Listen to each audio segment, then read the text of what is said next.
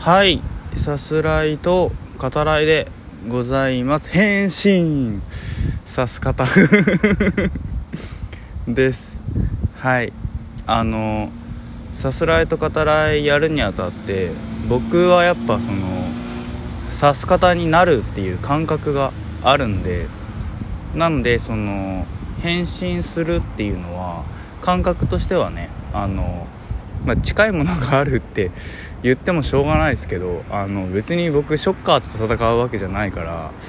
はい、あのそういったところでっていう話ではありますけどね。変身するっていうのはなんかね、あのこうやってお話しさせていただくにあたって自分の中には割とあるものですね。はい。で、まあ、今回は見てきました新仮面ライダーについてねお話しするわけですけど、久々ですね公園で、えー、ブランコに乗りながらね、えー、お話ししております。はい。聞こえますかね。ちょっとキーキー言ってたらそれブランコの音なんで、はい、ほんと久しぶりにあの用事帰り用事帰りじゃないな、別にブランコに乗るぐらいねはいですけど、うん、で、えっと、前回ですねあのゲストね、えー、久々、えー、お招きしました太郎さんがね、えー、にどめの登場ということで、うんあのまあ、楽しくね、えー、話せましたけど、あのー、その中でさその、まあ、エーディーエイチディー であったり、えーまあ、名前のつく何かしらですね抱えてるものについてお話ししてますけど、あのーその時にさ、あのー、ちょっとこうネタにするぐらいでもいいんじゃないかっていうね、えそういう話題もあるけど、まあ、そこからですね僕の中で、まあ、考えるにあたってその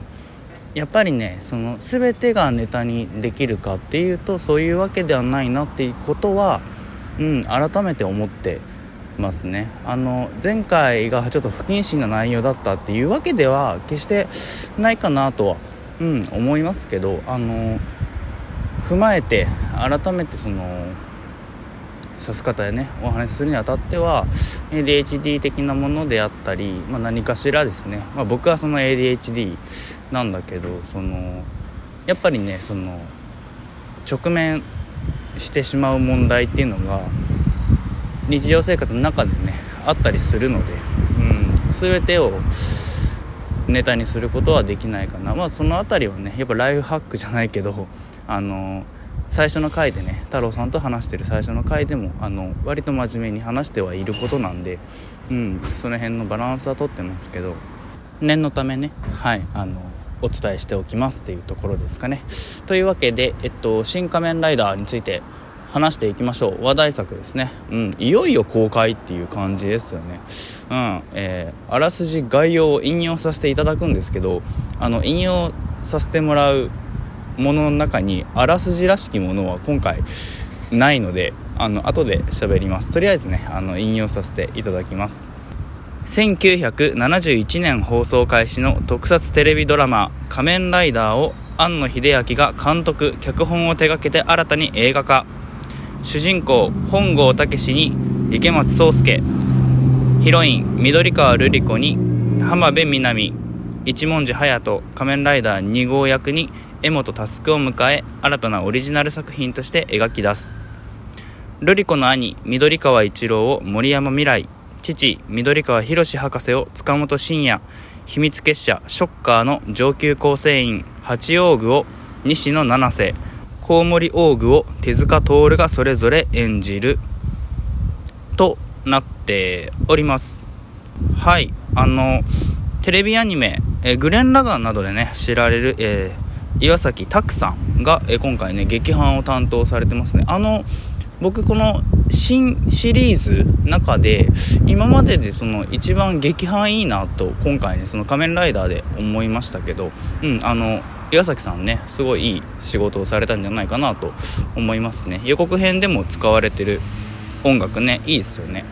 はい、というわけで仮面ライダーですね、えー、予告編がねその見れるようになってからだいぶ、えー、時間が経ってというか、あのー、なんかついに公開日が来たなっていうそういう印象があるけど、ちょっとブランコの音ちょっと止めよう。ブランコ止めますね。はい、止めましたけど、はい、まあでもね、キーっていうのはね、ショッカー、まあ僕ショッカーじゃないからな、ショッカーなんか無理やりこじつけてもしょうがないっていうところもねあるけどさ、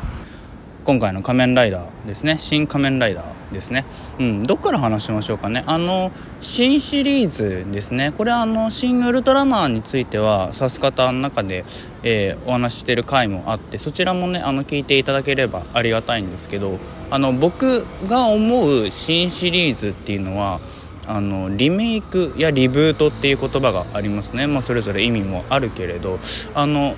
それとは微妙にこの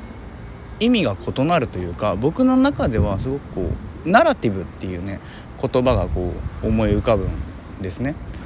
うん、あのまあ安野さんで言えばね、新エヴァンゲリオンもまさにそうかなって思うんですけど、あの主体的に語り直すっていうことですよね。うん、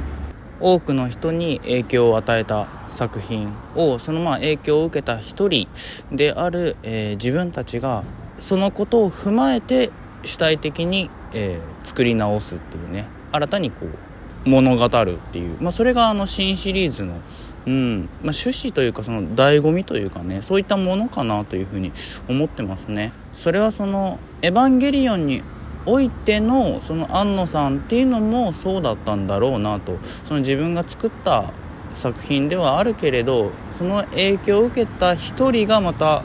庵野さん自身でもあるっていう、うんそういうことかなと。だから新エヴァンゲリオンっていうものがあるのかなっていうこともちょっとね思ったりするんですけど、はいで今回の新仮面ライダーですね、まあ、予告編でもそのさっき引用させてもらった、えー、あらすじの中にもあのあらすじらしきものはまあないわけですね。一体どうなってるんだってね、まあそれの分ワクワクが本編へのね期待度っていうのがやっぱり高まってたわけですけど、まあざっくり言ってしまうと、え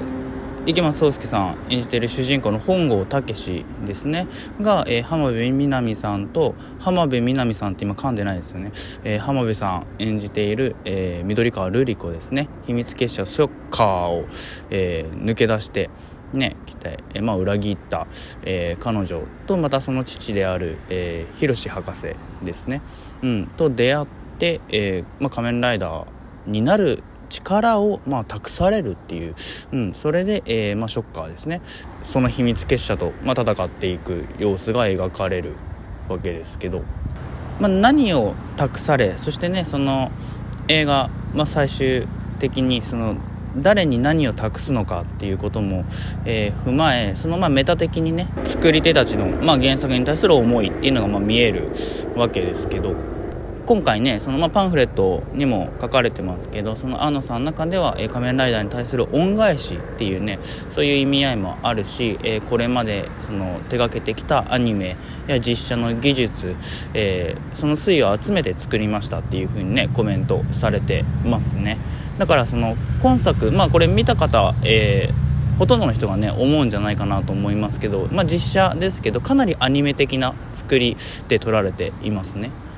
うん、あのウルトラマン新ウルトラマンの、ね、時と、えー、同様にですねもともとある、えー、テレビシリーズからエピソードを、まあ、抜粋して、えー、新たにこう作り直して組み替え直すっていう、まあ、ことが行われているわけだけど、特に、えー、瑠璃子と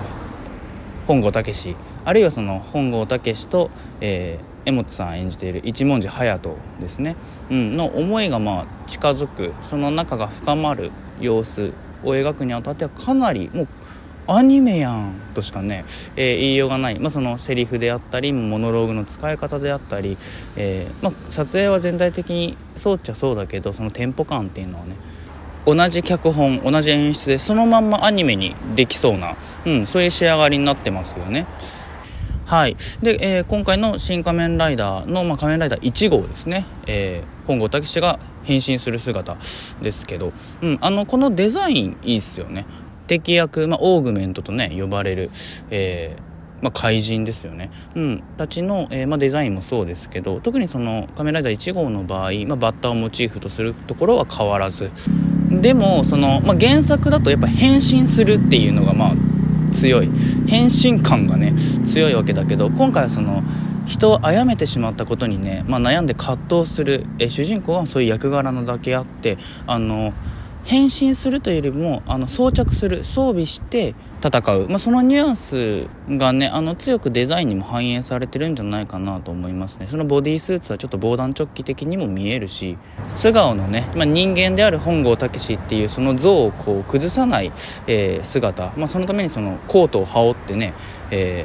ー、羽織った状態のまま、まあ、変身するっていうことですよね。その、まあ、変身するから何かがこう取れる、消えてなくなるっていうわけじゃないっていうか、まあ、そういったその、まあ、ある種の整合性ですよね、まあ、それもまあ取れてるかなとも思いますけどっていう話をしていたらですね、えー、また時間がなくなってきてますので、えー、続きはにほんめでお願いします。はい、あの合わせてね聞いてくださるとありがたいです。では一旦この辺りで。